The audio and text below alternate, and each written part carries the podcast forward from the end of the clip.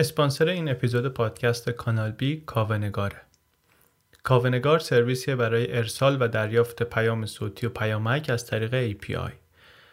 یعنی اگر سرویس یا اپلیکیشنی دارید که بعد برای مشترکانتون کد اعتبار سنجی بفرستین، میتونید با کاونگار این کارو بکنید. برای دیولپرها هم امکانات خوبی داره، کیت توسعه سریع داره، SDK داره برای زبان‌های C#، PHP، Node.js، پایتون و گولنگ. اگر امکاناتش به کار شما میاد، میتونید یه اعتبار رایگان آزمایشی به ارزش 5,000 ریال بگیرید و سرویسشون رو امتحان کنین. اگر هم سرویس رو خریدین ولی راضی نبودین، 10 روز گارانتی برگشت هزینه دارن. آدرس سایتشون هم هست kavenegar.com kavenegar.com.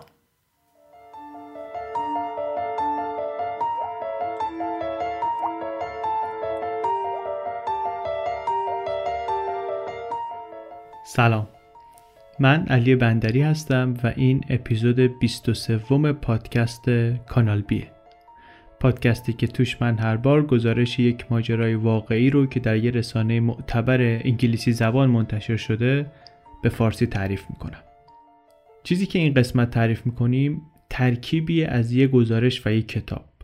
گزارش رو با عنوان The Untold Story of Silk Road جاشوا برمن و تامر هانوکا نوشتن به کمک جاشوا دیویس و استیون لیکارت. 4 نفر این گزارش رو نوشتن. در ماه می 2015 در وایرد منتشر شد. خیلی هم سر و صدا کرد. در 2 قسمت خیلی گزارش جامعی هم بود. ما که شروع کردیم تولید کردن این پادکست حدود 1 ماه قبل از اینکه شما این اپیزود رو بشنوید، یهو متوجه شدیم که چند روز قبلش یک کتاب جدید منتشر شده درباره همین ماجرا. اسم کتاب هست American Kingpin, The Epic Hunt for Criminal Mastermind Behind the Silk Road، نوشته آقای نیک بیلتون. برای این کتاب البته از اون گزارشی که تعریف کردیم هم کمک گرفتن. کتابش می 2017 منتشر شده، 1 ماه پیش تقریبا. کتاب مفصلی هم بود، 350 صفحه کتاب بود. یه خورده فکر کردیم که میتونیم اینو بگنجونیم توی همین پادکست یا نه. کتاب رو که بررسی کردیم دیدیم که واقعا میارزه. خیلی مطالبش بیشتر از اون گزارش. بالاخره چند سال گذشته، کار بیشتری انجام شده و حیفه که حالا که داریم قصه رو میگیم کامل نگیم. برای همین اون کتاب رو هم محتواش رو آوردیم گنجوندیم توی همین پادکست و طبیعتاً پادکست از یک پادکست یک اپیزودی تبدیل شد به یه سریال. هنوز نمیدونیم دقیقاً چقدر میشه، 3 قسمت میشه یا 4 قسمت، حداقلش 3 قسمته. و چیزی که اینجا تعریف میکنیم یه ترکیبی از هر دو اینها. گاهی پردیم رو کتاب، گاهی پردیم رو گزارش و هیچ اشاره‌ای به این موضوع نمیکنیم. شما دیگه بدونید که 2 تا منبع داشتیم دیگه، هیچی خارج از این 2 تا منبع نیست. و دیگه نمیگیم که این قسمت از کجاش آمده، شما بدونید که 2 تا منبع داشتیم.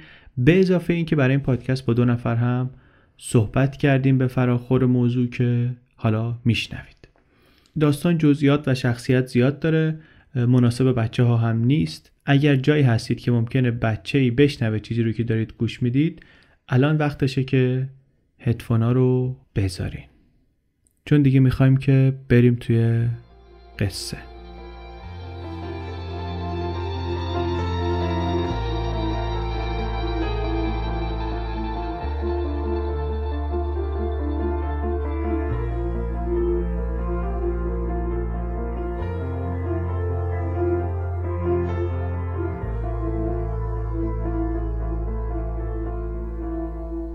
راست بپر پایین از نوک صخره.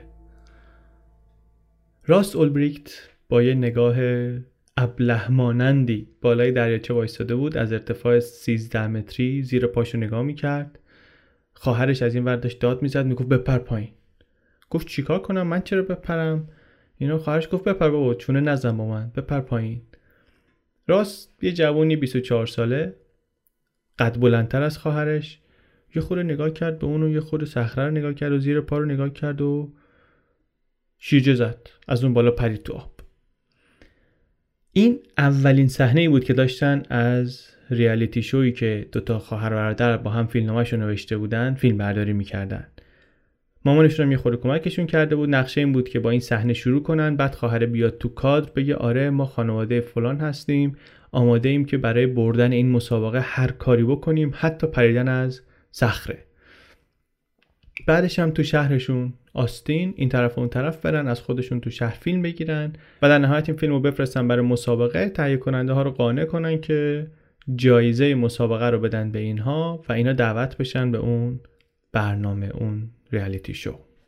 حالا خیلی مهم نیست که اون شو چیه، اما جایزهش جایزه قابل توجهیه. 500,000 دلار پول میدن بابتش. این اون تابستونی نبود که راست واسش خیال پردازی کرده بود. تابستون رویایی راست قرار بود شروع زندگی رویاییش باشه. قرار بود تو تابستون اینجوری باشه که این از دوست دختر قشنگ تگزاسیش خواستگاری کنه، اونم بگه آره، بعد دوتایی دانشگاه فارغ التحصیل شن، بعدش کار به اینجا برسه که چند ماهی اینا برنامه عروسی بخوان بریزن و سرگرم اون باشن. بعد که عروسی کردن، راست که فیزیک خونده یه کار علمی تحقیقاتی بکنه، شاید شروع کنه به PhD، بعد چند تا بچه درست کنن، برن مهمونی خانوادگی، برن عروسی، کنار هم خوش باشن تا پیرشن. تابستون قرار بود شروع این ماجرا باشه. اما این ورژن زندگی آقای راست هیچ وقت اجرا نشد. دختره همون موقعی که این ازش خواستگاری کرد و منتظر جواب مثبتش بود، گفت من باید یه چیزی بهت بگم. که خب همونجوری که همه میدونیم بعد از چنین جمله‌ای بعیده که خبر خوبی بیاد. اینجا هم خبر این بود که بهش گفت راستش من در این 1 سال گذشته داشتم بهت خیانت میکردم. با مردای مختلفی بودم، از جمله یکی از دوستای نزدیکت. راست جا خورد. این چیزی بود که اصلا انتظارش رو نداشت و کلاً به همش ریخت.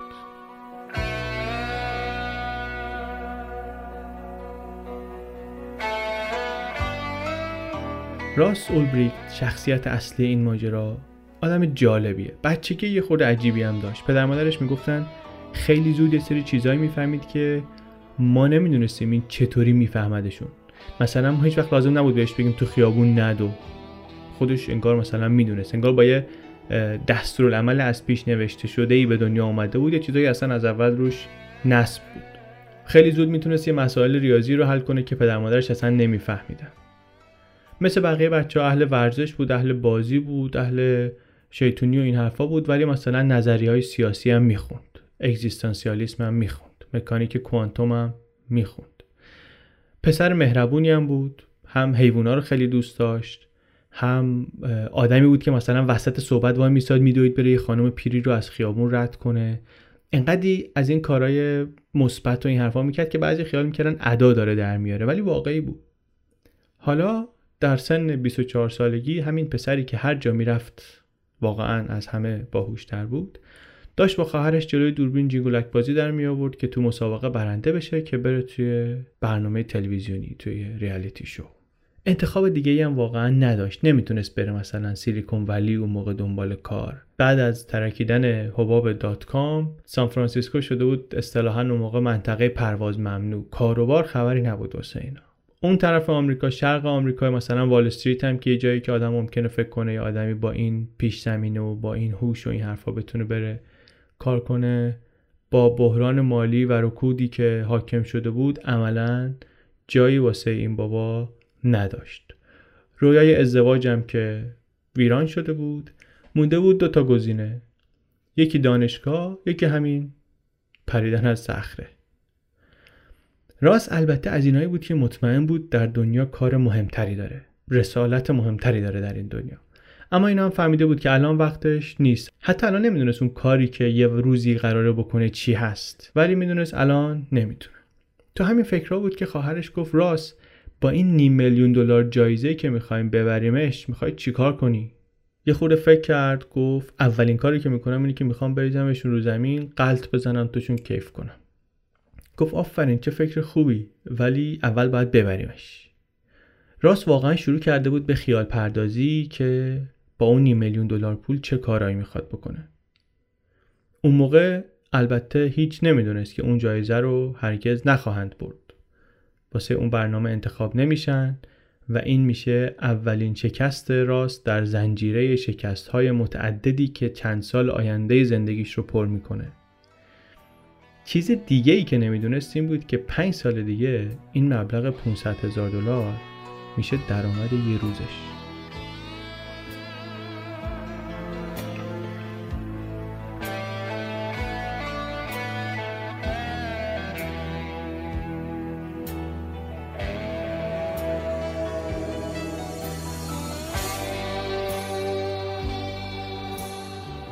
شخصیت بعدی، جولیا یه دختری بود 18 ساله، خیلی قشنگ، تازه آمده بود دانشگاه که مادرش رو از دست داد.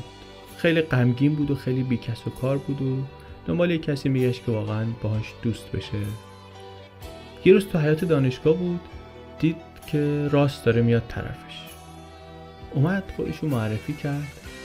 سر و وضع راس یه طوری بود که جولیا اول فکر کرد یک آدم بی خانمانی.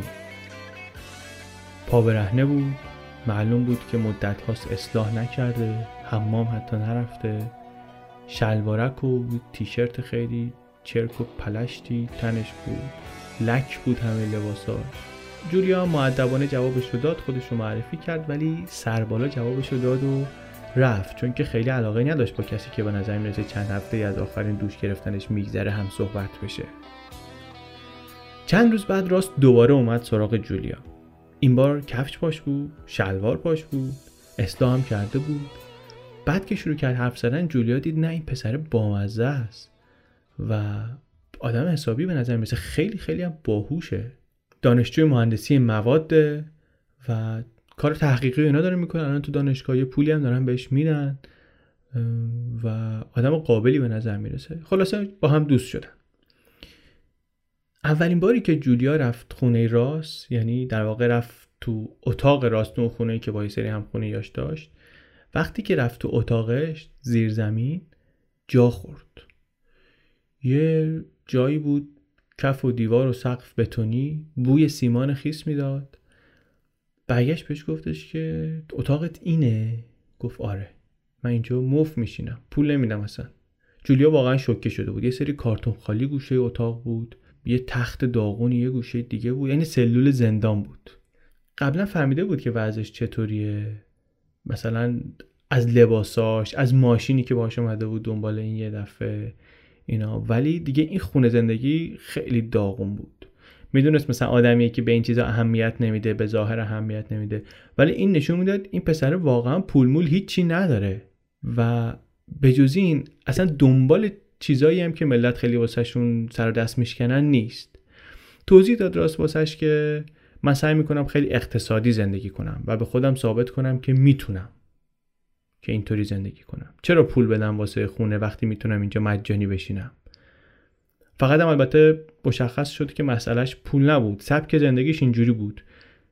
میخواست ببینه مثلا چقدر میتونه افراط و تفریط کنه بدون اینکه آسیبی ببینه. مثلا میگفت یک ماه اخیراً یه دوره‌ای داشتم 1 ماه با آب گرم دوش نگرفتم، یا مثلا تابستون گفت 1 هفته تمام با یه قوطی کنسرو و 1 کیسه برنج سر کردم. همین حرفا رو میزد. جولیا میون ور نگاه میکرد، دید یه گوشه اتاق 2 تا کیسه زباله افتاده. معلوم شد که این کیسه ها کار کمد لباسو میکنه واسش، یکیش لباسای کثیف، یکی تمیز. بعد نگاه کردید همچین لباسی هم توشون نیست، اونایی هم که هست سالها از آخرین باری که ظاهر مرتبی داشتن میگذره. بعد معلوم شد که همه لباساش از جوراب و پیرهن و کفش و شلوار و اینا، همه لباسایی بوده که دوستاش بهش دادن، گفتن آقا ما دیگه مثلا اینا رو نمیخوایم، تو بیا بردار. جولیا گفت نه این وضع نمیشه، من تو رو باید ببرمت خرید، یه لباسایی باید بخری که حقیقتا اندازت باشن، این وضعش نیست. بعد گفت این کتابا چیه گوشه اتاق؟ اینجا بود که راست خیلی براش سر حوصله توضیح داد که آره من در دانشگاه عضو باشگاه لیبرتاریان ها هستم. یه گروه سیاسیه، ما هفته یه بار میشینیم درباره فلسفه سیاسی لیبرتاریان با هم حرف میزنیم و کتاب‌های اقتصادی میخونیم و از این جور کارا. کتابا در واقع واسه اوقات فراغتش بودن، وقتی که مشغول مقالات فیزیک نبود. این فلسفه سیاسی لیبرتاریان که گفتیم نقش مهمی داره در این ماجرا. برای همین لازمه که یه مقدار بیشتر در موردش بدونیم. چند لحظه دیگه یکی از دوستای من میاد روی خط و یه خورده در موردش صحبت میکنه. ولی برای اینکه جولیا و راست رو اینجا توی این اتاق ول نکرده باشیم، ماجراشون رو لنگ در هوا بگیم که جولیا خیلی زود عاشق این پسر قشنگ و عجیب و باهوش و چرک شد و اینا شروع کردن وقت خیلی زیادی رو با هم گذروندن. لیبرتاریان یعنی چی اصلا حالا؟ لیبرتاریانیسم به طور کلی مرام فکریه که شاید بشه اونو یه تلفیقی از لیبرالیسم تندرو و آنارشیسم بدون.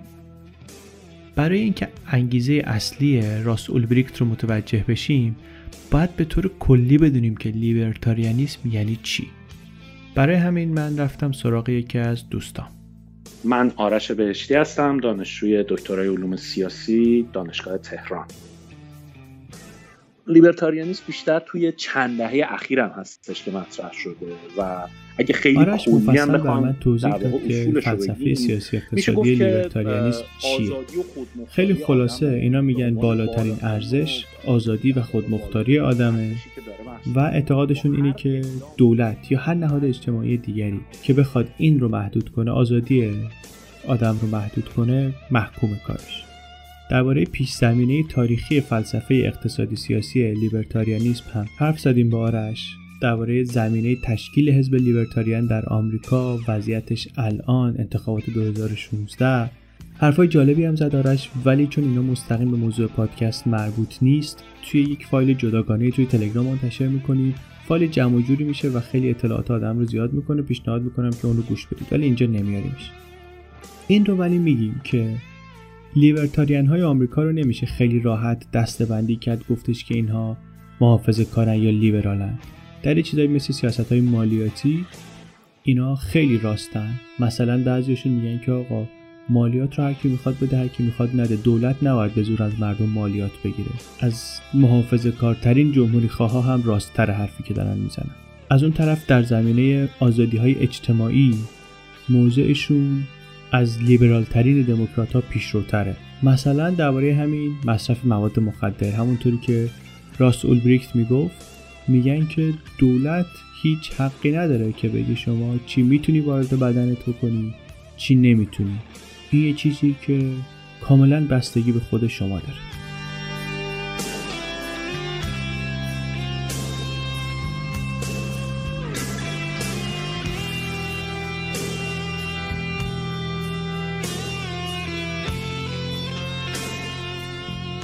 سال 2009 راس فوق لیسانسش رو گرفت و با جولیا برگشت آستین.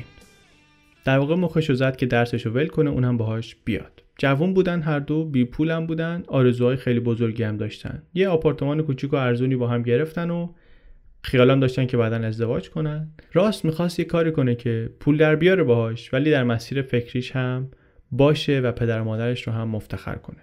برگشته بود شهر خودش، ولی شرایط خیلی براش جالب نبود. دوستای قدیمیشو که میدید به جای اینکه خاطرات مرور کنن و اینا، همش شروع میکرد باهاشون درباره فلسفه لیبرتاریان صحبت میکرد، درباره آینده آمریکا حرف میزد، اینکه چه داره به سر ما میاد و از این حرفا. یه مدت رفت تو کار خرید و فروش سهام که خیلی براش خوب پیش نرفت. یه مدت یه بازی ویدیویی را انداخت، شروع کرد بازی ویدیویی درست کردن که اونم اساسش این بود که یه جزیره‌ایه مثلا که توش با فلسفه لیبرتاریان داره اداره میشه و همه چی آزاده و از این حرفا.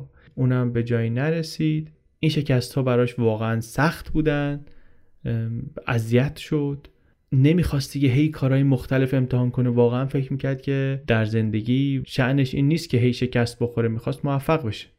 تا اینکه همسایه طبقه پایینشون اومد سراغش و گفت آقا من یه پروژه دارم، تو میتونی با من همکاری کنی؟ گفت چیه؟ گفت من میخوام یه مؤسسه غیر انتفاعی را بندازم که کارش مشابه کار آمازونه. توش کتابای دست دوم جمع میکنیم، یه فروشگاه آنلاین میخوام درست کنیم، اینها رو بفروشیم. عوایدش میخواد برسه به زندانیا. ما مثلا خودمون حقوق برمیداریم، حقوق میگیریم، یه تعدادی هم میخوام بعدا نیروی داوطلب بگیرم، مثلا دانشجو اینا که کار کنن، ولی عواید اصلی کار میخواد برسه به زندانیا. اینم گفت خیلی خوب. شروع کرد وبسایت این گود وگن رو طراحی کردن، این کتاب فروشی رو. توی وقت‌های بیکاریش هم پیاده‌روی می‌کرد، یوگا می‌کرد، خیلی با دوست دخترش وقت می‌گذروند. خیلی البته رابطهشون تعریفی نداشت، هی بگیر نگیر داشت، احساس خجالت میکرد، یه مقدار احساس لوزری میکرد، خیلی ناامید بود.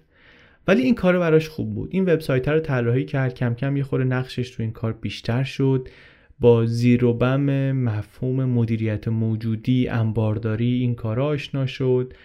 یه اسکریپتی نوشت که مثلا قیمت کتابو بر اساس رنکش توی آمازون مشخص کنه. برنامه نویسی بلد نبود، خودش کد نویسی بلد نبود، همینطوری میرفت جلو یاد میگرفت به صورت خودآموز. یه خوری که گذشت، همسایه یه کاری پیدا کرد در دالاس و گفت من باید برم. اسباب کشی کرد رفت اونجا و این گودوگن رو کلا گذاشت برای راس. حالا راس که سالها بود دلش میخواست مسئول و مدیر یه کسب و کاری باشه، به آرزوش رسیده بود. 5 تا دانشجو داشت، دانشجوی کالج، که اینا کار میکردن توی کتاب فروشی براش و این در انبار خودش به صورت پاره وقت و اینم کمکشون میکرد، نظارت میکرد بهشون که مرتب کنن، ثبت کنن، سازماندهی کنن کتابا رو. قفسه بندی کرده بود انبار رو، خودش طراحی کرده بود، سیستم دسته‌بندی رو خودش طراحی کرده بود، قفسه ها رو حتی همه رو خودش ساخته بود، خودش نصب کرده بود. بیش از 50,000 تا کتاب داشتن.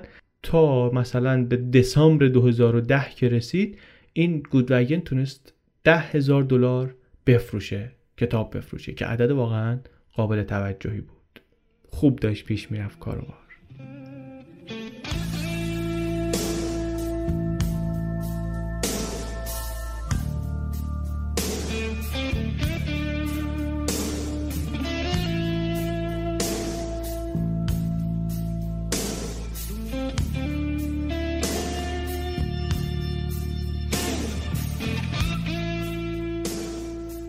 توی این دنیا راس واقعاً از هر چیزی که رنگ تعلق به پذیره آزاد بود، به جز یه چیز البته، اونم لپتاپش. یه لپتاپ سامسونگ داشت که همه زندگیش بود و بیشتر روزم پای همین لپتاپ بود.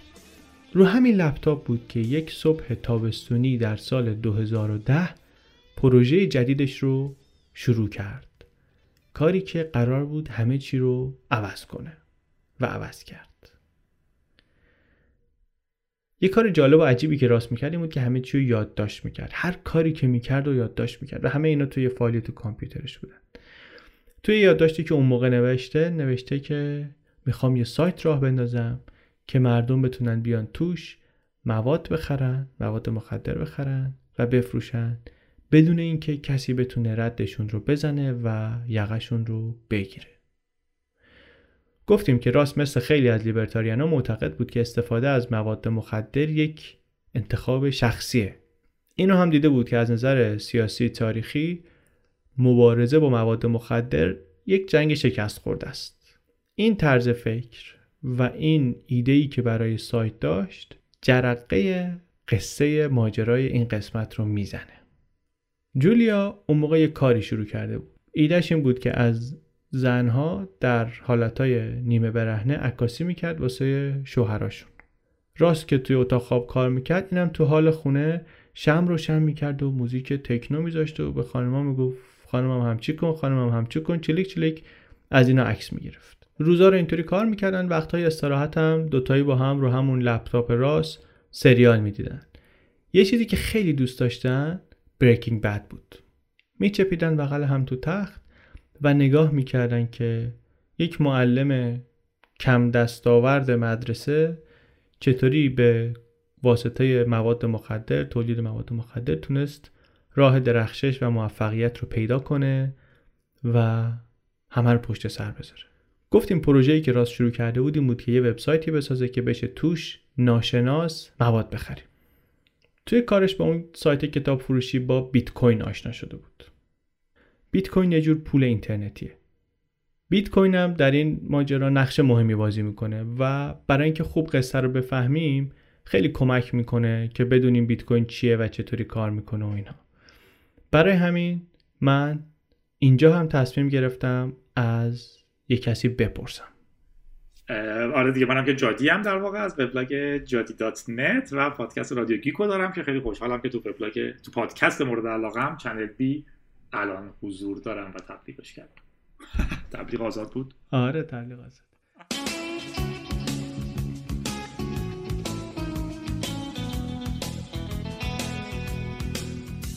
بیت کوین رو یه مقدار توضیح میدی که چطوری کار میکنه؟ ما یه پول داشتیم که یه کاغذ بود معمولا، یا حالا یه عددی تو بانک بود یا یه سکه بود یا هر چیزی که یه دولتی پشتش بود، گفته بود من این پول رو چاپ کردم دست توه، اگه این پول رو آوردی تو بانک بذاری من میگم کارت ملی تو نشون بده ببینم پول رو از کجا آوردی چرا داری میذاری. اگه خیلی زیاد بود بعدم میدونم که جادی انقدر پول از فلانی گرفت، فلانی یه مسته محصول بهش رسید که مواد مخدر بود پس جادی حتما بهش فروخته، میرم جادی رو دستگیر میکنم. در واقع پول ناشناس نیست تو کشور. خیلی تا وقتی کاغذ بود، دلیلی که شما نمیتونین الان پول خیلی زیاد از کشورها جابجا کنیم به جاهای دیگه به شکل نقد، یا حالا تو ایران کردیت کارت کمتره بازم، ولی بازم بانک شما نمیتونین برین یهو 200 میلیون نقد ازش بگیرین. دلیلش همون مفهوم پولشوییه که معلومه هر ترک پولی از کجا اومده و به کجا میره و برای چی استفاده شده تقریبا، چون ترانزکشن ها معلومه. بیت کوین اومده این مفهوم رو شکسته. واقعا یکی از عجیب ترین اتفاقات جهان بود بیت کوین. یه مقاله ناشناسی منتشر شد به اسم ساتوشی، در واقع امضاش کرده بود، یه چیزی توضیح میداد که ما میتونیم یه شکلی از پول داشته باشیم و فرمول‌های ریاضیشو میگفت، فرمول‌های رمزنگاریشو میگفت، فرمول‌های اقتصادیشو میگفت و شیوه پیاده‌سازی برنامه‌نویسانش تو حوزه برنامه‌نویسی شبکه. یه پولی اختراع کرد با این مقاله که وابسته به هیچ شکلی از دولت نبود. الان همه پولای ما یه پشتوانه دولتی دارن دیگه، تو اقتصاد یه خورده کلاسیک‌تر همشون پشتوانه‌شون طلاست. اگه من پول چاپ می‌کنم باید اونقدر طلا بذارم تو بانک مرکزیم که موازنه داشته باشه.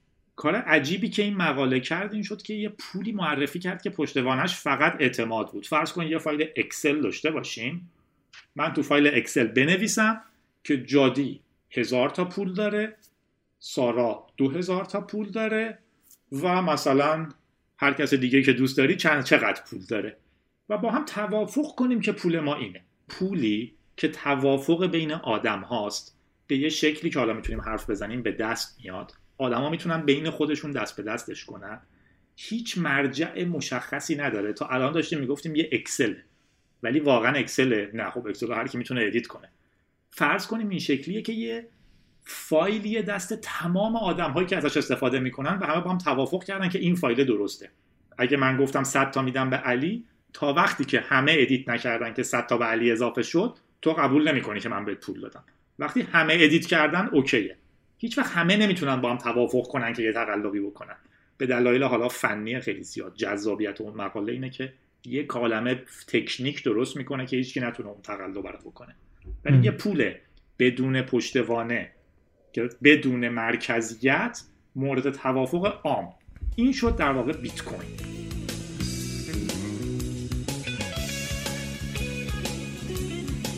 از همین توضیحات جادی معلومه که بیت کوین ارزی که ارزشش فقط به فاکتورهای بازار بستگی داره و وابسته به بانک‌ها نیست، خیلی با فلسفه لیبرتاریان جور در میاد.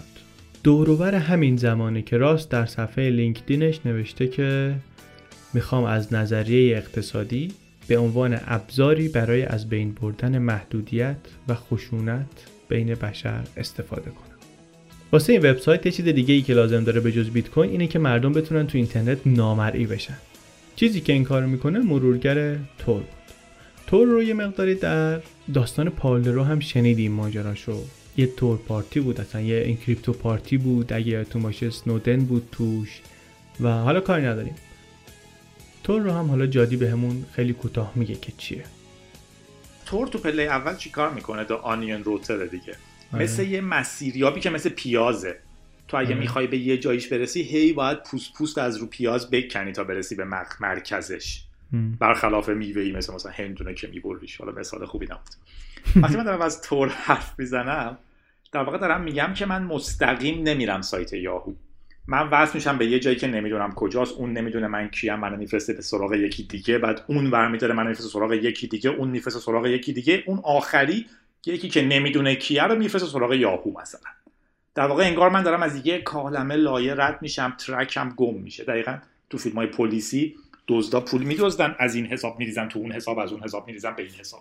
فرض کن 200,000 نفر جمع بشن با هم به همدیگه قول بدن که هر حسابی که اومد، هر پولی که اومد تو حساب، اگه گفته بود بعد به کجا بریزی من میریزم، کاری ندارم این کیه، حساب مال چی بوده، مال کی بوده. در واقع بی خودی حساب میچرخه یک کالم.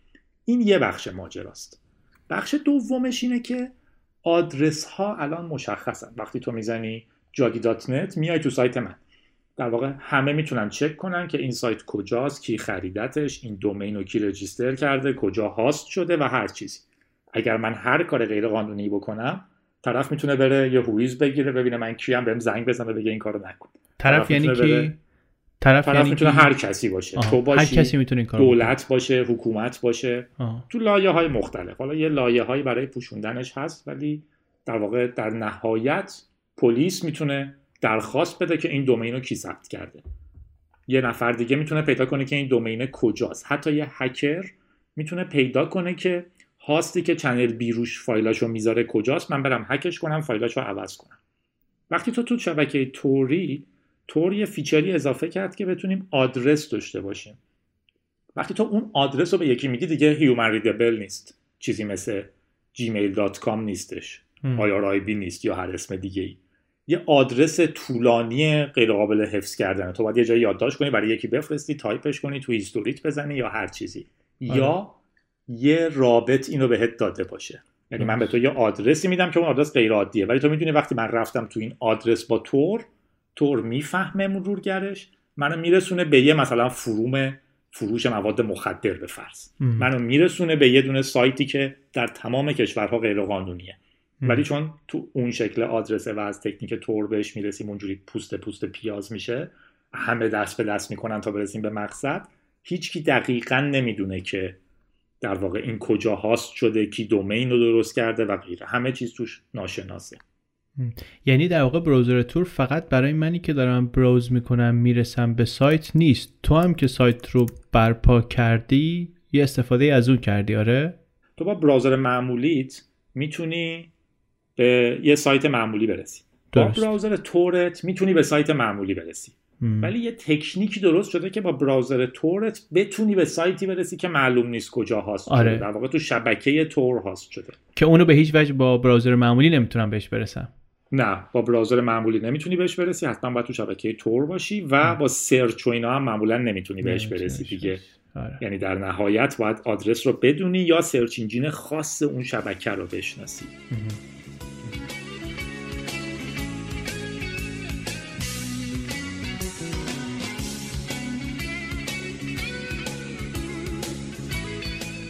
راس خودش شروع کرد نوشتن کد. گفتیم خیلی هم این کار نبود. انگیزش پول در آوردن بود، اما این کالا، این بیزنس کاملا در مطابقت بود با باورهای سیاسیش. نشون میداد که جنگ با مواد مخدر، مبارزه با مواد مخدر، جنگی شکست خورده است و ایده این بود که ما با حذف کردن کلی واسطه و معاملات کف خیابونی از زندانی شدن آدم‌ها جلوگیری می‌کنیم و به مردم این آزادی رو میدیم که حقشونه. دست دولت رو کوتاه میکنیم. این یه قدم بزرگیه در راه ساختن جامعه آرمانی و جامعه آزاد. اسم سایت رو گذاشت سیلک رود، راه ابریشم.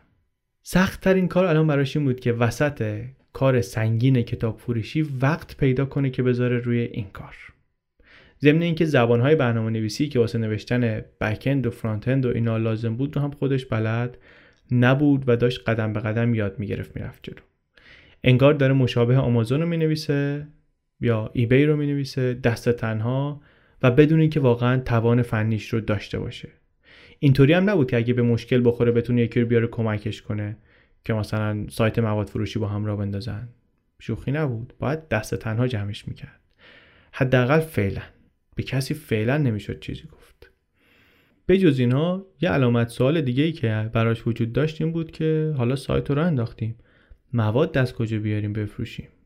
تا اینکه یه روزی اومد خونه راس و به جولیا گفت بیا میخوام ببرمت یه جای.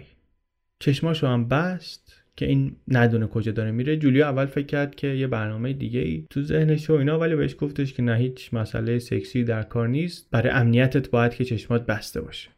نشوندش تو ماشین و یه مدتی روند و رفتن یه جای خارج از شهر رو یه ساختمونی و همینطوری چشم بسته از پله‌ها بردش بالا و بردش توی یه اتاقی و در رو که وا کرد جولیا چیزی رو که دید میشناخت. دید بله گوشه یه انبار مانندی یه اتاقی این آقا داره قارچ کشت میکنه. ماجیک ماشروم، ماده مخدر. کمم نبود، زیاد بود. حساب کتاب بعدی راست نشون میدی که تولید این همه ماشروم حدود $17,000 خرج گذاشته بود رو دستش از مکان و مواد و همه چی. دستورالعمل ایناش هم همه رو از اینترنت پیدا کرده بود و همش رو اگه میفروخت یه چند ده هزار دلاری هم سود میکرد از این کار. اما مشکل بزرگش این بود که خیلی جنس بود و وابسته به این بود واقعا که سایتش کار کنه. اگه کار نمیکرد واقعا نمیدونست چطوری باید این همه مواد رو آب کنه، رد کنه. کلا هم هنوز نمیدونست که آیا مردم اصلا راضی میشن از یه غریبه‌ای تو اینترنت ماجیک ماشروم بخرن. جولیا خیلی خوشش اومد. هیچم نترسید. البته بیشتر نترسیدنش از سر این بود که نمیدونست عواقب این کار چیه اگه که این آدم دستگیر بشه. طبق قانون تگزاس همچی چیزی میتونه یک زندان چند ساله واسه آدم بیاره. خب چند ماه بپریم جلو. برسیم به آخر ژانویه 2011. 1 سال بعد از اینکه ایده سایت برای اولین بار به ذهن راست رسید.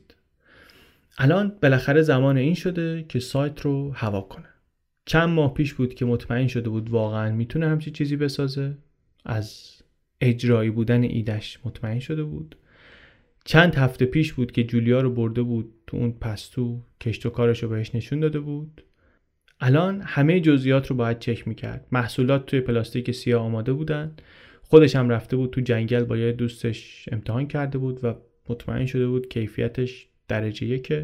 دیتابیس، بک اند، اینترفیس، فرانت اند، همه اینها روی سرور مخفی آماده بود. وارد سایت هم که میشدی صفحه اول میگفت که خوش آمدید به آمازون دراگ، به آمازون مواد مخدر. آمازون برای کسایی که نمیدونن یه وبسایتیه که توش عملاً همه چی میشه خرید. این داشت ادعا میکرد که من آمازون درست کردم، آمازون مواد مخدر. البته سایت کمبودایی داشت اما راس یک استارتاپ یه نفره بود و میدونست که میتونه در طول زمان حل کنه این مشکلاتو.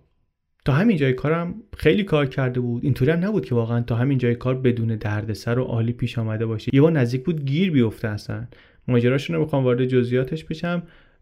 یه لوله ترکیده بود تو ساختمونی که این داشت ماجیک ماشروما رو پرورش میداد و صاحبخونه رفته بود تو واحد و دیده بود بله چه بساطی برپاست و زنگ زده بود بهش که آقا من رفتم اونجا این بساط رو دیدم، قطع که بکنم تلفن بعدی رو دارم میزنم به پلیس.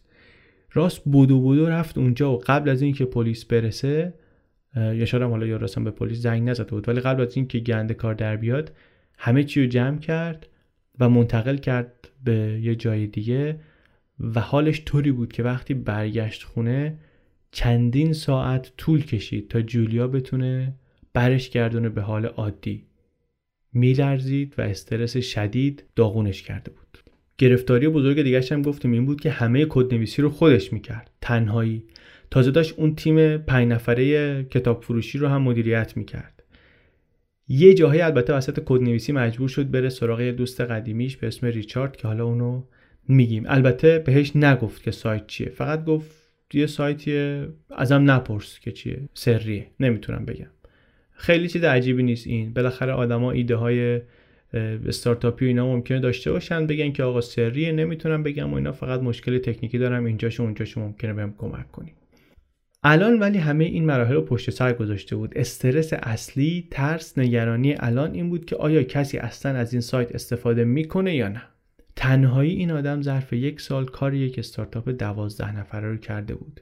فرانت اند پروگرامر بود، بک اند دیولپر بود، دیتابیس گای بود، مشاور تور بود، کارشناس بیت کوین بود، مدیر پروژه بود، مدیر بازاریابی بود، سی ای او بود، مدیر عامل بود، سرمایه گذارم بود. تازه مواد هم که خودش کاشته بود. همین الان درست کردن یک کپی از سایت $1,000,000 هزینه انسانی می‌برد واقعا. و راست نمیدونست که اگه این کار نگیره واقعا دیگه چی کار میخواد بکنه با زندگیش. یه برنامه دقیقی هم چیده بود که چطوری حضور سایتش رو اعلام کنه. اما قبل از اینکه به اون مرحله برسه باید به یه نفر میگفت. یک نفر و فقط یک نفر و رو در رو. لپتاپشو برداشت رفت تو هال. جولیا نشسته بود اونجا. بهش گفت جولیا سایت آماده است. و در یک پرزنتیشن خیلی رسمی با افتخار نتیجه 1 سال کارشو بهش نشون داد. گفت اول باید تور دانلود کنی. این یه چیزیه که کمک میکنه ناشناس بمونی و پلیس نتونه بیاد سراغت. دانلود کرد و رفت اون تو و گفت حالا باید آدرس سایت رو وارد کنی. من میگم حرف به حرف تو وارد کن. آدرس عجیبی هم داره. tydgccykixpbu6uz.onion. زد و سایت اومد بالا و جولیا دید که آره سایت میگه تو میتونی هرچی بخوای بخری یا بفروشی بدون اینکه دولت یا پلیس بو ببره. بعد رفت توی خود سایت دید که آره همونطوری که میتونی بری رو آمازون مثلا یه دوچرخه بخری، اینجا میتونی بری این ماجیک ماشروم‌های راست رو بخری. بعدم بهش نشون داد که چطوری باید بیت کوین بخره. گفت کردیت کارتتو بیار. رفت توی یه سایت بیت کوین خرید و اومد اینجا پرداخت چطوری انجام میشه همه حرفا. بعد جولیا گفت مردم از کجا بدونن چطوری باید این کارا رو بکنن؟ گفت احسنت، چه سوال خوبی پرسیدی. یه پست کامل نوشتم در وبلاگ، دستورالعمل قدم به قدم همه این کارهایی که دارم به تو میگم رو هم اونجا نوشتم. این کار که تموم شد، راست رفت توی یه سایتی که درباره ماجیک ماشروم بود و یه سری فروم داشت، مردم اونجا در موردش صحبت میکردن با هم. اونجا توی یکی از فروم‌ها، توی یکی از اتاق‌های گفتگو یه پیغام گذاشت. یه آیدی ساخت، یه آیدی موقتی درست کرد با یه آدرس ایمیل موقتی. اونجا رفت گفت آقا من الان یه سایتی دیدم به نظرم جالب، شما هم ببینید. اینم آدرسش. برای اینکه خیالش راحت کنه یه جای دیگه هم رفت توی یه سایتی که درباره بیت کوین مردم صحبت میکنن با هم. دیده بود که اونجا یه اتاق گفتگویی هست، درباره این صحبت میکنن که آیا میشه آنلاین هروئین خرید یا نه. رفت اونجا هم باز دوباره یه آدرس ایمیل موقتی درست کرد، یه دونه شناسه کاربری موقتی درست کرد. اونجا یه پست گذاشت که چه حرفای خوبی، چه بحثای زیبا و سازنده‌ای شما دوستان اینجا مطرح کردین. این سایت رو من تازه دیدم، یه نگاه به این بندازید، به نظر چیز جالبی میاد. همین دو جا پیغاماش رو گذاشت و امیدوار بود که همین بازدید کننده ها رو بکشونه به سایتش و سینه به سینه خبرش پخش بشه. همینطورم شد.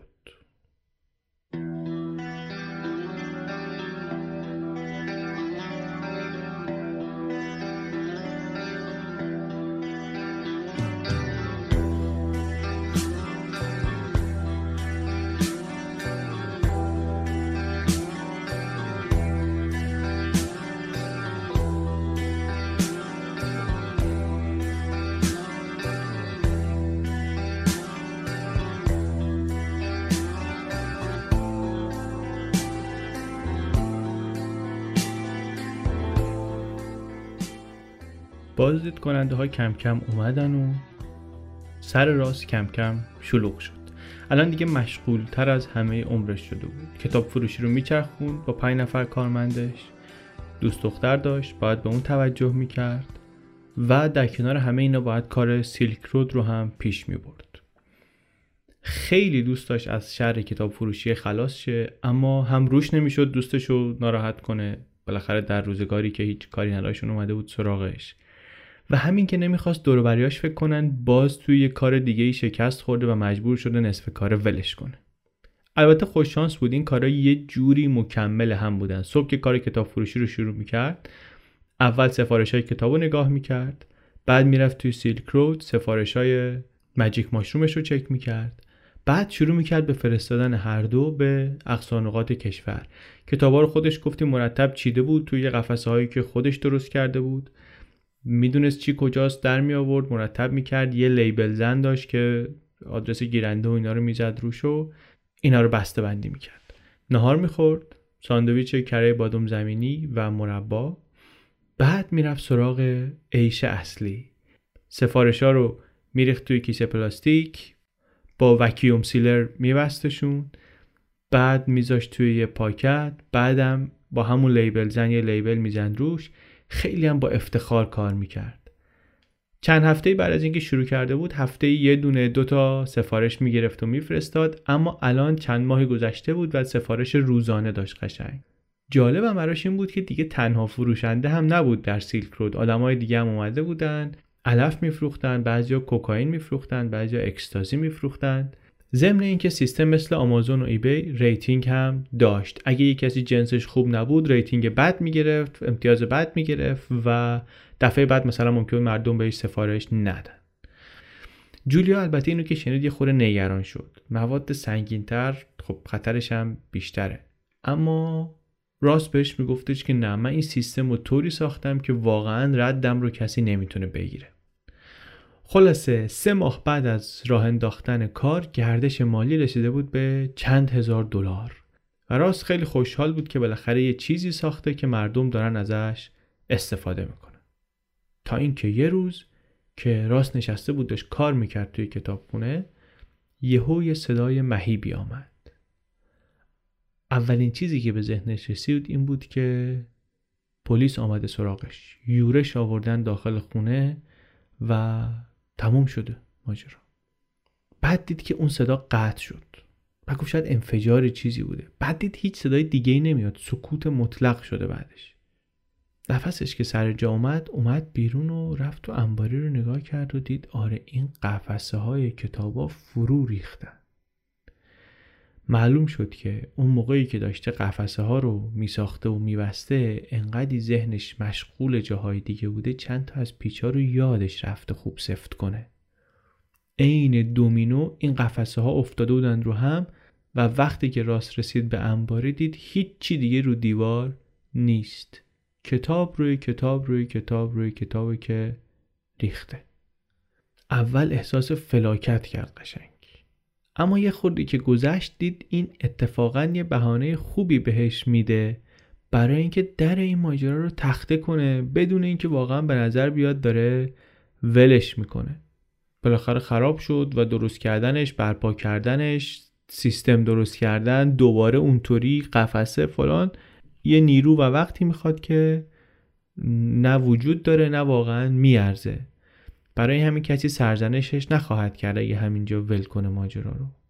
به اون دوست قدیمیش، همسایش که حسابکار اصلی هم بود و در واقع متعلق به اون بود هنوز کار، به اونم گفت و اونم گفت آره من هم دیگه دلم با این کار نیست، دیگه راش نندازیم. اینم از خدا خواسته اونو ول کرد. دیگه الان میتونست همه وقتش رو فقط به 2 چیز اختصاص بده، جولیا و سیلک رود.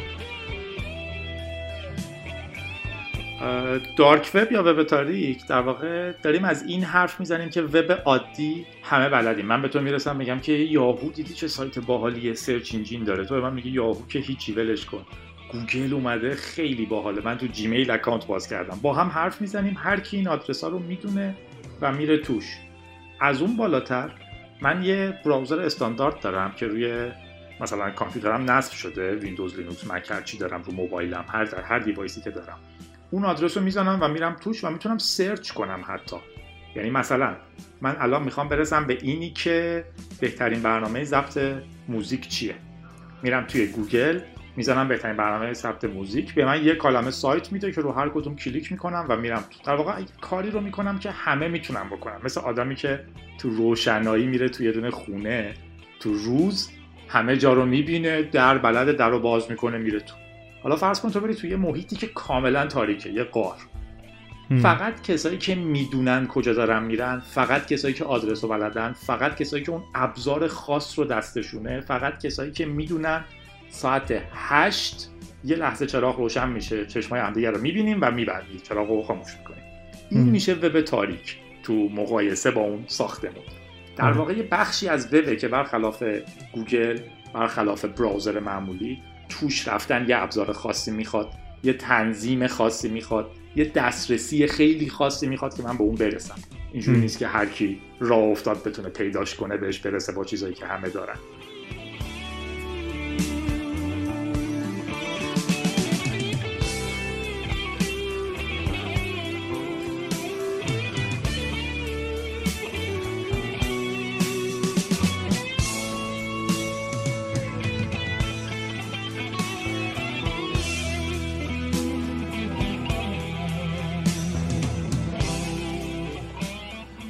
از وقتی که راست شروع کرد بیشتر وقت گذاشتن، مشتری و فروشنده هم همینطور زیاد شد.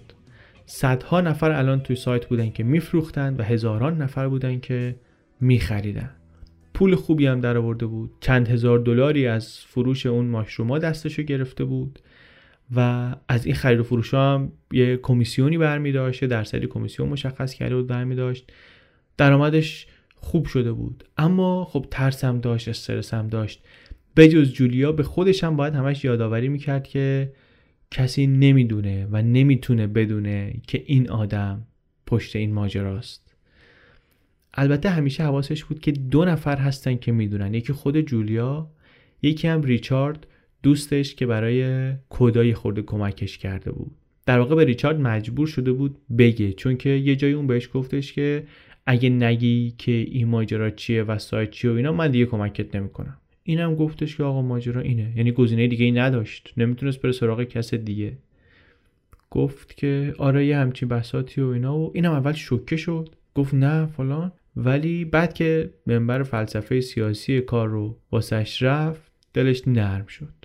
البته یه کیسه از همون ماجیک ماشروم هم بهش داد، اینم به عنوان نرم کننده اضافه رو دلش عمل کرد.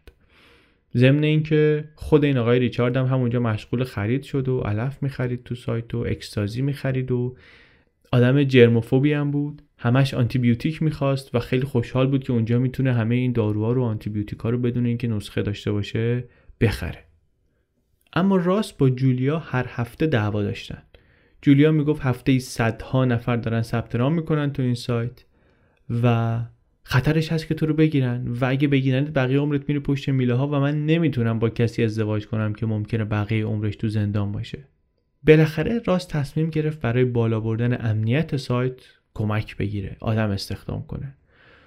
تو خود سایت آگهی گذاشت و یکی دوتا برنامه‌نویس متخصص امنیت از اینایی که ضد دولت و اینا هم بودن، قرار شد که به صورت پاره وقت براش کار کنن و حقوق بگیرن. راست میدونست که وقتی که کارش بگیره بالاخره رسانه ها میان سراغش و رسانه های جریان اصلی شروع میکنن در موردش حرف زدن و این باعث معروفیت بیشترش میشه. اما پیش بینی نمیکرد این اتفاق انقدر زود بیفته. یک نویسنده‌ای به اسم ادریان چین یه مقاله نوشت در گاکر، سایت گاکر، و سیلک رود رو اونجا معرفی کرد. خودش هم اطلاعاتش اینجا آورد که شنیده بود ماجرا رو، رفته بود اونجا یه دونه یوزر درست کرده بود و چند هفته‌ای تو سایت گشته بود، با آدما صحبت کرده بود و زیر و بم کارو در آورده بود که چطوری کار میکنه.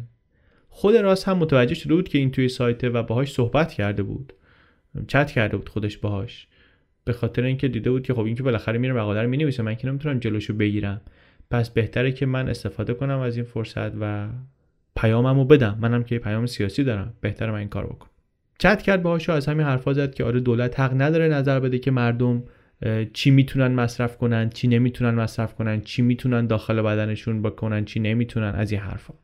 این حرفای سیاسی به اضافه جالب بودن خود سایت باعث شد که این مقاله خیلی سر و صدا کنه و خیلی بازدید کننده یهو زیاد بشه. ژوئن سال 2011 یه هفته بعد از این راست یه فیلم خبری تو لپتاپش دید که شوکش کرد. دید یک سناتوری به اسم چاک شومر، سناتور دموکرات نیویورک، یه کنفرانس خبری گذاشته، 2 تا اسکرین شات بزرگم از سایت سیلک رود پرینت گرفته گذاشته پشت سرش و یه نطق قرایی داره میکنه واسه خبرنگارا که آره این یک خطر بزرگ واسه جامعه، اینا همه چی میفروشن. خودش هم میشینه پشت کامپیوتر، دوربین نشون میده که میره پایین، دونه دونه مواد نشون میده که مثلا علف هست، کوکائین هست، هروئین هست، نمیدونم قرص هست، اکستازی هست، دوا هست، همه چی. بعدم برمیگرده میگه که من همینجا از دولت، از پلیس، مامورین قانون، اداره مبارزه با مواد مخدر، FBI، همه این ادارات دولتی رو ردیف میکنه. میگه من از همه اینا میخوام که جلوی این آمازون دراگ رو بگیرن. این سناتور آدم جالبی اگه نمیشناسینش، گفتیم سناتور دموکرات، سناتور نیویورک، خیلی البته به اسرائیل نزدیکه. یه اظهار نظر جنجالی کرده بود موقع محاصره غزه که خیلی بدنامش کرد، البته در نظر خیلی‌ها بدنامش کرد، در نظر بعضی‌ها لابد محبوبش کرد. مخالف برجام بود مثلا، آدمیه که خیلی دوربین دوست داره، خیلی رابطه‌اش با مردم خوبه. معروفه که میگن که همه حوزه‌هایی که وکالتشون رو داره مثلا میره هر سال یا هر دوره سر میزنه و از اینجور حرفا. خیلی هم با رسانه ها و اینا زیرکانه برخورد میکنه، خیلی روابط عمومی خودش رو خوب مدیریت میکنه و خودش رو تو اخبار نگه میداره، خیلی مشهور شده و از این حرفا. یه نکته حاشیه‌ای دیگه این که پسرعموی ایمی شومر هم هست، کمدیانی که 2-3 سال خیلی محبوب شده، احتمالا مثلا سریال اینساید امی شومرش رو شاید دیده باشن، بعضی این پسرعموی اونم هست. راست وقتی که دید این سناتوره داره صحبت میکنه واقعا ترسید. به ذهنش آمد که بله دیگه، من با دم شیر شروع کردم بازی کردن، هی گفتم دولت آمریکا فلان، دولت آمریکا بهمدان قدرتمندترین دولت روی زمین رو شروع کردم هی انگولکش کردن، حالا شیر بلند شده میخواد بیاد منو بخوره. بعد فکر میکرد که من 6 ماه دیگه شاید میتونستم همچین چیزی رو هندل کنم، ولی الان واقعا آمادگیشو ندارم. خیلی رفت تو استرس. تو این وضع حالا یه اتفاق مهم دیگه هم افتاد. جولیا خیلی تحت فشار بود. میگفت این هی میاد به من این رازهاشو میگه. راست واقعا اصرار داشت که هر اتفاقی میفته تو سایت بیاد به این بگه. میگفت میاد به من میگه و انتظار داره منم نرم به کسی بگم و این مثلا خود سنگینه رو دل من میمونه. منم میترسم واقعا، از آینده خودم میترسم، از آینده این میترسم. خودش هیچ کار نکرده بود ولی میگفتش که حالا شاید منم مثلا بگن که آقا شما همدستی فلان. یه دختر خیلی کم اطلاع و تعطیلی هم هست، خورده فیلماش هست یوتیوب میشه ببینید. یه روز رفته بود نیویورک با دوستش به اسم ارانیکا، داشت تو اتاق اون علف میکشید یهو بند و آب داد. کل قصه رو واسه این گفت من میترسم واقعا، اگه یکی اووردوز کنه چی؟ راست حالا همیشه بهش میگفتش که آقا یکی اگه داروش بد باشه مردم بهش امتیاز بد میدن، کسی دیگه ازش نمیخره. میگفت خب اگه یکی داروش بد باشه یارو مصرف کنه بمیره چی؟ اون که دیگه نمیتونه امتیاز بد بده که. حالا این مشکلاتی که داشت یه طرف، مشکل دیگه اش این بود که به این راست میگفت بابا تو الان دیگه درآمد خوبی داری، ماهی چند هزار دلار از این سایت درآمد داری، کمیسیون میگیری و اینا، چرا ما نمیریم بیرون، نمیریم کلاب، نمیریم رستوران، این پولو چرا مثلا خرج نمیکنیم خوش بگذرونیم زندگیمون مثل همون قبل، صبح تا شب نشستی تو پای این لپتاپ همون کره بادوم زمینی رو میمالی رو نون میخوری. فکر میکرد که مثلا راست واقعا این سایت رو از این بیشتر دوست داره. برای اینکه این وضعیت رو بدترم بکنه راست یه روز صداش کرد، گفت جولیا بیا اینجا. گفت چی؟ گفت ببین مردم دارن تفنگ میفروشن تو سایت. این گفت دیگه کار از دست رفت. علف البته که اوکیه، ماشروم قطعاً چه اشکالی داره، طبیعی هم هست، آدمم میخنده فلان خوبه. کوکائین، هروئین شاید حالا راست میگه، به دولت چه مربوط، حالا هر کی هر کار دوست داره بکنه دیگه، ضرر داره داشته باشه، مگه مثلا سیگار ضرر نداره؟ اینا استدلالای راست بود. مگه الکل مردمو نمیکشه سالیانه؟ مگه چندین نفر به خاطر مصرف الکل نمیمیرن؟ مگه دولت میاد ممنوعش کنه؟ مگه سال کلی آدم از مصرف گوشت قرمز نمیمیرن؟ میمیرن دیگه، مصرف اشتباه میکنن میمیرن. اینم همونه، مصرف درست کنن نمیمیرن، مصرف اشتباه کنن میمیرن. دولت ربطی بهش نداره که بیاد اینجا دخالتی بکنه. اما میگفت اسلحه رو دیگه من نمیتونم بپذیرم. راست بهش میگفت با منطق قضیه فرقی نمیکنه، دولت چرا بتونه اسلحه داشته باشه مردم نداشته باشن؟ ضمن اینکه قانون ما که اصلا اجازه میده اسلحه داشتن و بعدش هم مردم باید بتونن از خودشون در برابر دولت محافظت کنن، اسلحه میخوان. جولیا میگفت تو به من یه چیزی بگو، چرا یه نفر باید بخواد بره ناشناس و مخفیانه اسلحه بخره، غیر قانونی اسلحه بخره؟ حتما یه جنایتی میخواد بکنه دیگه، یه ریگی به کفششه. راست میگفت نه به ما مربوط نیست، هر کار میخواد بکنه بکنه. توی این فضا و این وضعیت بود که گفتیم جولیا رفت پیش دوستش و ماجرا رو بهش گفت. خبر به گوش راست رسید. اونم یه ماجرای جالبی داره. این دختره از نیویورک که مدت اومد آستین زندگی کنه پیش جولیا. جولیا از راست جدا شد. میدیدن همدیگه رو ولی مثلا خونشون جدا شده بود. بعد شب یه مهمونی بود، یه چیزی بود و دعوا شد و اینا و جولیا می‌خواست این دختره از خونه بندازه بیرون، نمیرفت. راست اومد کمکش کرد، انداختش بیرون. این از راست شاکی شد.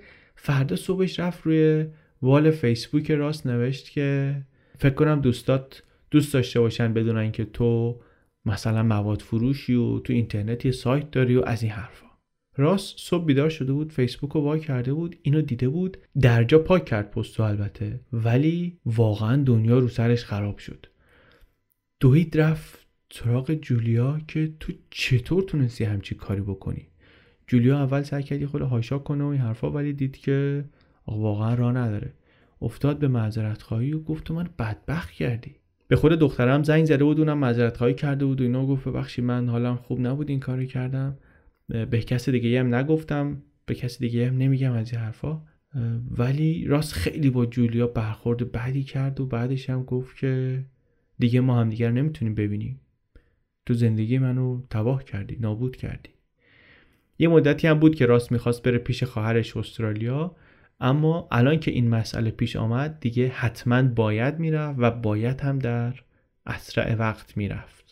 فکر کرده بود که من که کارم با کامپیوتر، واقعا دلیلی ندارم که در آستین بمونم، میرم یه مدت استرالیا، مثلا هوای خوب و تفریح و فلانی حرف. اواخر سال 2011 که راست جمع میکنه زندگیش که میگم یعنی همش یه کوله پشتی میشه، میره استرالیا.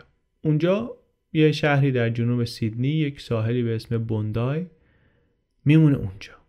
خیلی زودم یه سری دوست و رفیق پیدا میکنه، یک سری جوانان با نشاط که اینا با هم میرن بار، با هم میرن پارتی، میرن موج سواری و از اینجور کارا. وقتی که رفت اونجا حدود $100,000 پس انداز داشت، ماهیانه هم داشت $20,000-25,000 کمیسیون میگرفت از فروش مواد مخدر در سیلک رود. ازش خوب بود. مشکلی که داشت در سیلک رود اون موقع بیش از هر چیز مشکل امنیتی بود، operational security بود، آپسک اصطلاحاً، یعنی محافظت از اطلاعات کلیدی، محافظت از اطلاعاتی که تیکه تیکه اگه اینا جمع بشن کنار هم قرار بگیرن ممکنه یه تصویر بزرگ به وجود بیارن و لو بدن چیزایی رو که نباید لو بره. کم کم راست یاد گرفت که برای دور نگه داشتن هویت واقعیش از این هویت مجازی باید یه سری دستورالعمل رازداری رو بدون خطا و بدون استثنا رعایت کنه. قبل از اینم که از آمریکا بره یه سرم رفت پیش ریچارد، اون دوستش، گفتش که آقا تو رو خدا بیا به کسی چیزی نگو در این باره. بعدم بهش گفت که من سیلک رود رو فروختم به یک نفر، به یک خریدار ناشناس. داشت کم کم سعی میکرد دروغ گفتن رو هم یاد بگیره، بلد نبود. قبلا آدم خیلی صاف و ساده‌ای بود و دوست داشت همیشه آدمی باشه که بتونه اون چیزی رو که تو ذهنشه بگه، اما الان دیگه نمیشد اونطوری باشه. به آدمایی که دور و برش بودن میگفتش که کارم خرید و فروش بیت کوینه. اما مثلا تو استرالیا با یه دختری دوست شده بود به اسم جسیکا، یه خورده که رابطش با اون جلوتر رفت، دید نمیتونه بهش بگه، از اون طرفم نمیتونه نگه، سختش و اینا، همش داره مثلا دروغ میگه و اینا. بر همین یه روزی یه چیزی بهش گفت که دروغ نبود، ولی خب همه واقعیت هم نبود. گفت که من یه اسراری دارم، من یه آدمی هستم که سری رازهایی دارم واسه خودم.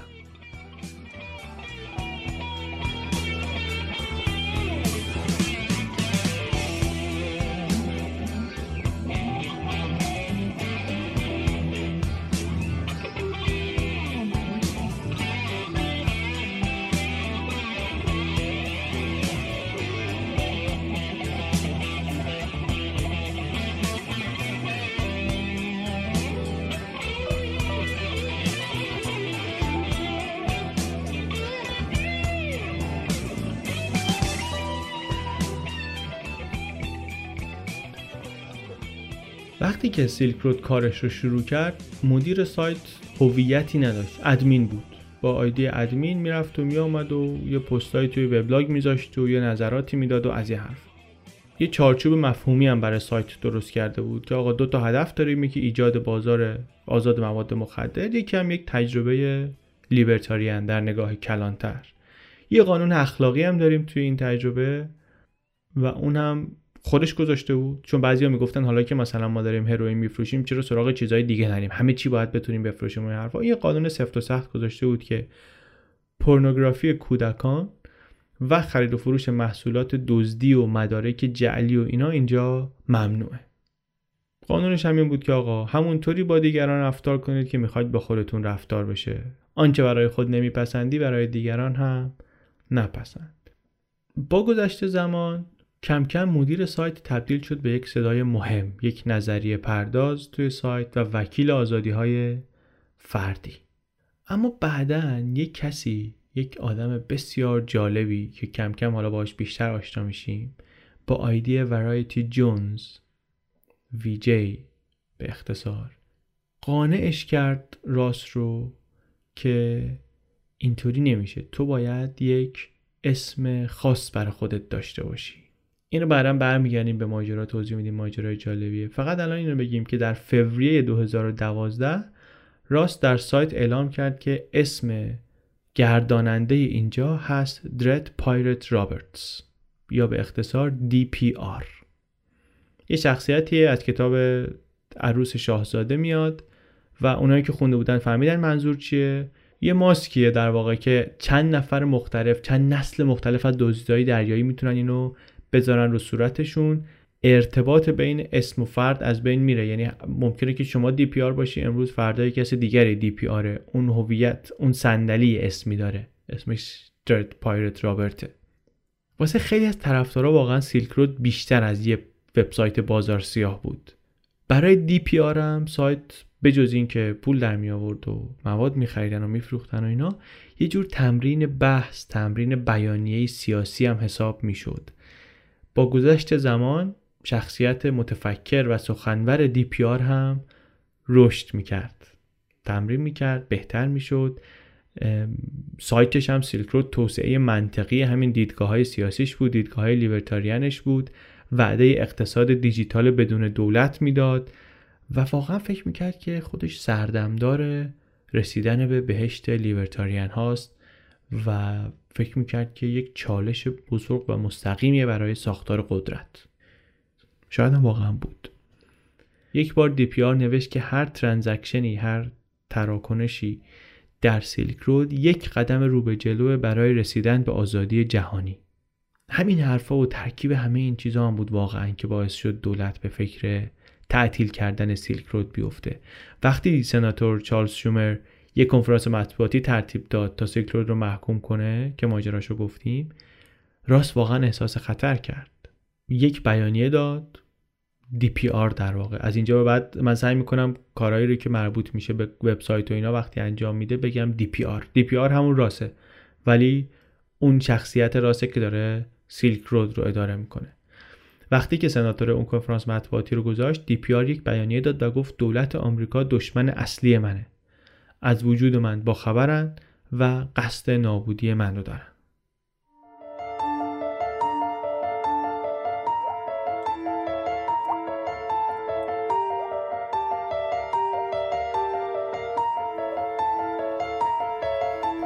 چیزی که شنیدید اپیزود 23 پادکست چنل بی بود، قسمت اول سریال سیلک رود. این ماجرا همونطور که گفتیم چند قسمتیه، 3 یا 4 قسمت، هر یک شنبه یکیش منتشر میشه. از آرش بهشتی و از جادی که وقت گذاشتن چیزایی رو توضیح دادن و آمدن توی پادکست تشکر میکنیم و همچنین از کاونگار اسپانسر این اپیزود پادکست. پادکست چنل بی رو من علی بندری به کمک هدیه کعبی و امید صدیقفر تولید میکنیم. مرسی که پادکست رو گوش میدید. ما دوست داریم که زودتر و مرتبتر منتشرش کنیم، ولی راستش اینه که این برامون به اندازه کیفیت کار اهمیت نداره. اینه که گاهی تأخیر پیش میاد، یه کارایی رو بعضی وقتا 2 باره و 3 باره تکرار میکنیم که تمیزتر بشه، بهتر بشه. فکر میکنیم برای شما هم کیفیت مهمتر از اینه که حالا مثلا سر 2 هفته پادکست بیاد بیرون.